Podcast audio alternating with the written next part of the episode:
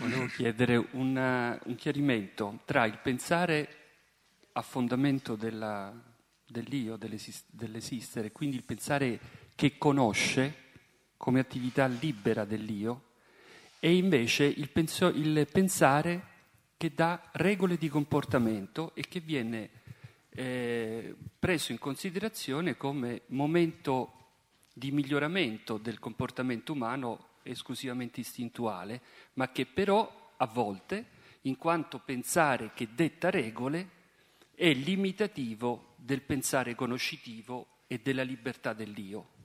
Una differenza tra questi due tipi di pensare. Mentre tu parlavi mi venivano almeno 100-200 pensieri, perché sì, la tua riflessione si può svolgere in tante direzioni, però di tutti questi elementi ne tiro fuori uno che secondo me nella tua riflessione fosse quello più importante per noi nel contesto della filosofia della libertà. Tu hai parlato di tre fasi fondamentali nell'evoluzione dell'individuo. L'una l'hai chiamata affari tuoi, istintualità,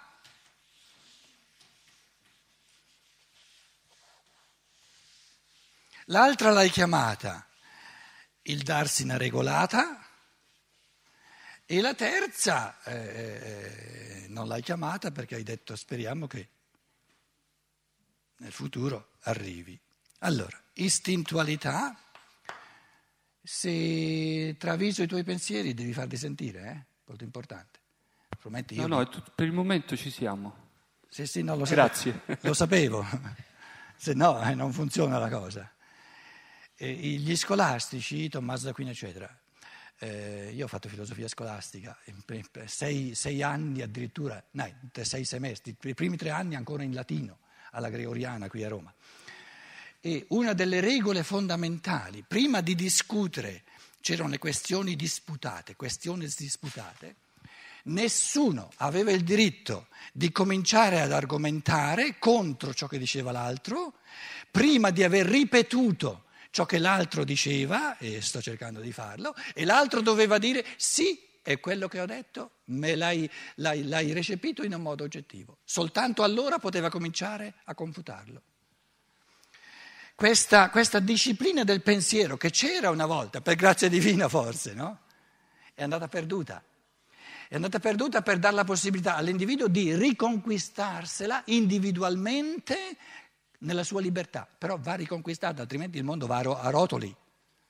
Quindi è importantissimo che tu mi dica, non sto travisando il tuo pensiero, se no non rispondo alla tua domanda, rispondo a una domanda che mi sono fatta io per comodo mio, capito? Istintualità.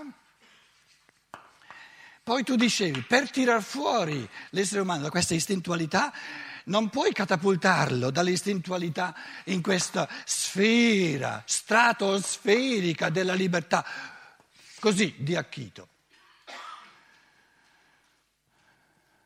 C'è una sfera intermedia della norma, io l'ho chiamato dargli una regolata, ma la norma morale, l'agire secondo norme.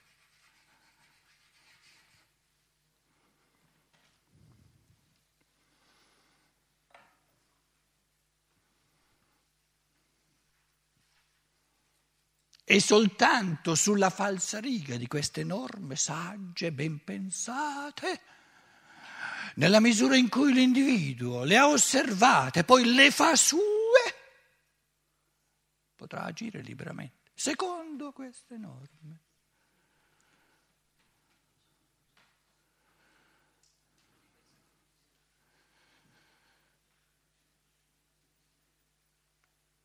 No, adesso non è permesso a nessuno di parlare, sto cominciando, scusate, ho soltanto ripetuto con parole mie quello che lui diceva, adesso voi volete sentire la risposta. La mia risposta è, potrei dare la risposta in 15-20 direzioni diverse, però nel contesto che abbiamo qui direi, vabbè, se proprio vuoi, però posta così la libertà non salta mai fuori. Perché questa matrice di pensiero è il pensiero decaduto, è il pensiero diventato disumano, è il pensiero che rimanda la libertà alle calende greche, perché l'autorità non ti dirà mai, adesso sei maturo abbastanza che le norme non ti servono più. La madre Chiesa non ha mai detto adesso è ora che finisca di essere madre, perché gli esseri umani sono diventati adulti. No, per tutta l'eternità resta madre e significa che gli esseri umani per tutta l'eternità restano bambini. Quindi questo schema è lo schema del moralismo disumano, antiumano, della mortificazione dell'uomo. Soluzione? Adesso ti faccio io un salto mortale all'indietro. Però prendetele questi salti mortali che io sto facendo come provocazioni per il pensiero. Ci salviamo soltanto se abbiamo il coraggio di dire, però il coraggio pensante, perché voi adesso state a sentire quello che io vi sto dicendo, però il pensatoio ce l'avete. E dopo sì che qualcuno si deve far sentire a nome degli altri, non è che possiamo parlare tutti. Ci salva soltanto il fatto che il pensare coglie un pensiero fondamentale e dice: il pensare è l'istintualità fondamentale dell'essere umano, è l'istinto primigenio, è la sua natura. E non c'è bisogno di mettere le redini a questa istintualità. Basterebbe darle fiducia, ma viene misconosciuta, non viene neanche veduta. Ma noi stiamo parlando di un essere umano nel quale gli istinti, le forze corporee sono più istintive a lui che non il pensare del suo spirito.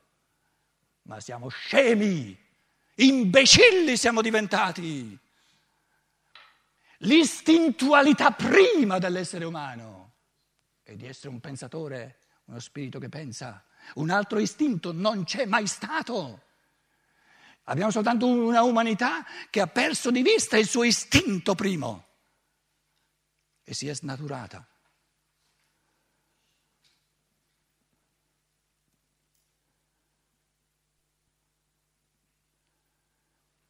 Perché se l'istinto primo è quello del corpo, quell'altro è un'alienazione.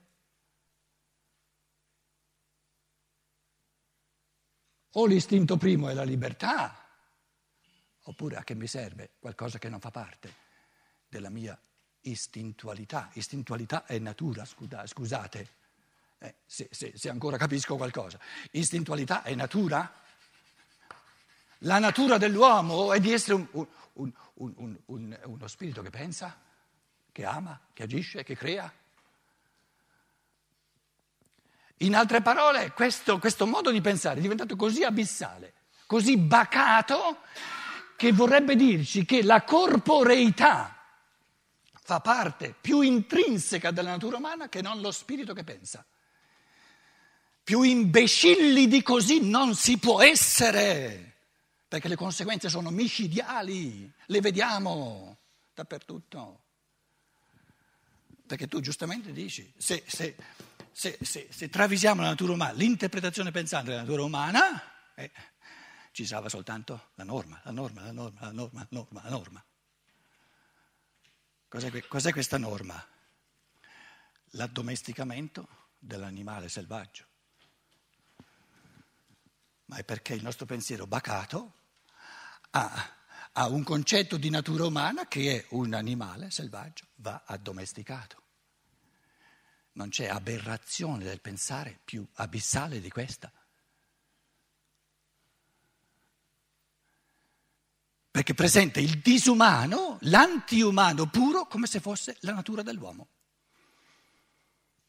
Che poi un Freud, Sigmund Freud, me la chiami la libido, la natura primigenia dell'uomo o quella che volete è sempre la stessa cosa. Prendiamo la natura dell'uomo dalla parte del corpo anziché dalla parte dello spirito.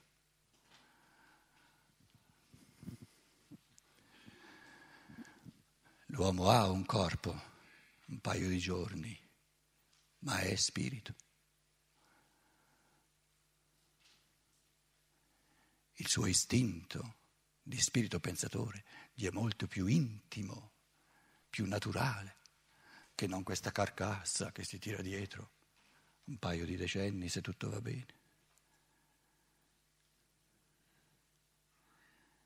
Quindi questa matrice è l'evidenza del pensare decaduto che va redento.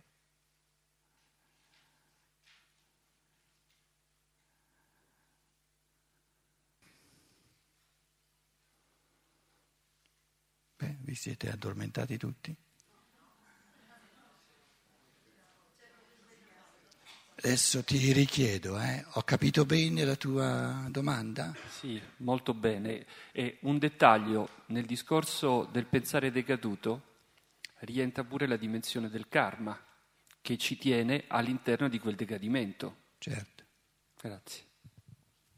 Se non lo capiamo nel modo giusto, come invito ad uscirne liberamente, individualmente. Il senso della caduta, il senso dell'andata del figlio al prodigo,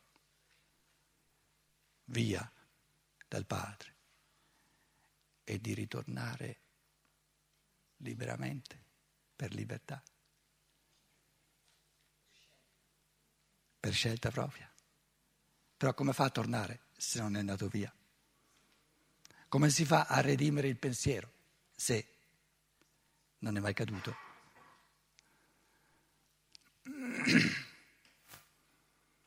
Questo è un sancire moraleggiante, il pensiero decaduto, per tenerlo eternamente decaduto e per piombare l'essere umano sempre di più nell'istintualità. Perché una istintualità di natura che viene repressa dalle norme morali diventa più forte. Gli psicologi la sanno più lunga dei teologi.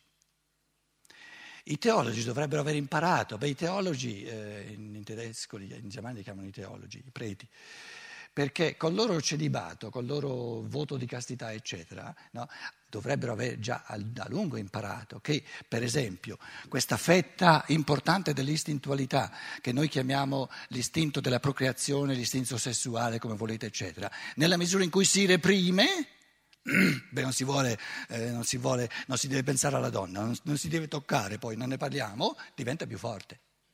Se si è onesti, no? I fatti lo dimostrano. Quindi se è così, no? E qui la psicologia potrebbe dare un aiuto alla teologia, perché il teologo i fenomeni dell'anima non li vuole neanche guardare, altrimenti i conti poi non gli tornano più, no? Salterebbe fuori che questo tipo di matrice di pensiero di fatti non fa altro che rendere più irruente, più forte e quindi più fagocitante l'essere umano nella sua libertà, che non se non ci fosse questa repressione. La norma morale è il fenomeno primigenio della repressione, che non fa altro che aumentare la forza di ciò che si reprime.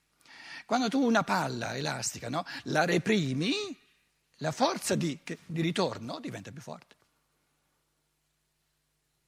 E trovi il prete classico che a 60 anni, a 70 anni deve recuperare quello che invece si faceva normalmente a 16, 17, 18 anni. E a quel momento lì è molto più irruente, molto più forte, è stato represso per tutta la vita.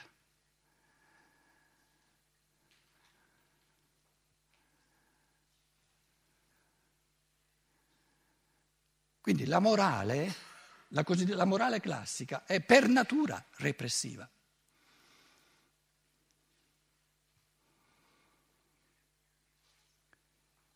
L'unica cosa che ci salva è di cogliere il pensiero come istinto assoluto della natura umana. E allora vado secondo il pensiero, non secondo la morale. A che mi serve la morale se posso pensare? A che mi serve qualcuno che mi dice cosa devo fare se io so nel mio pensiero cosa mi fa bene? Lo so io, lo intuisco io nel mio pensiero e lo voglio. una persona che deve qualcosa, che fa qualcosa perché deve e perché non sa ciò che gli fa bene. Perché se conoscesse ciò che gli fa bene, lo fa liberamente, non perché deve. Quindi ognuno che agisce secondo dovere è un poveraccio in canna. Nell'attesa che, insomma, si dia una mossa e cominci a pensare.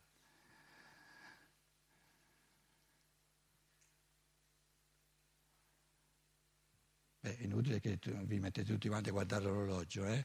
Va bene, facciamo una pausa e poi lasciate parlare un po' anche me dopo la pausa, no?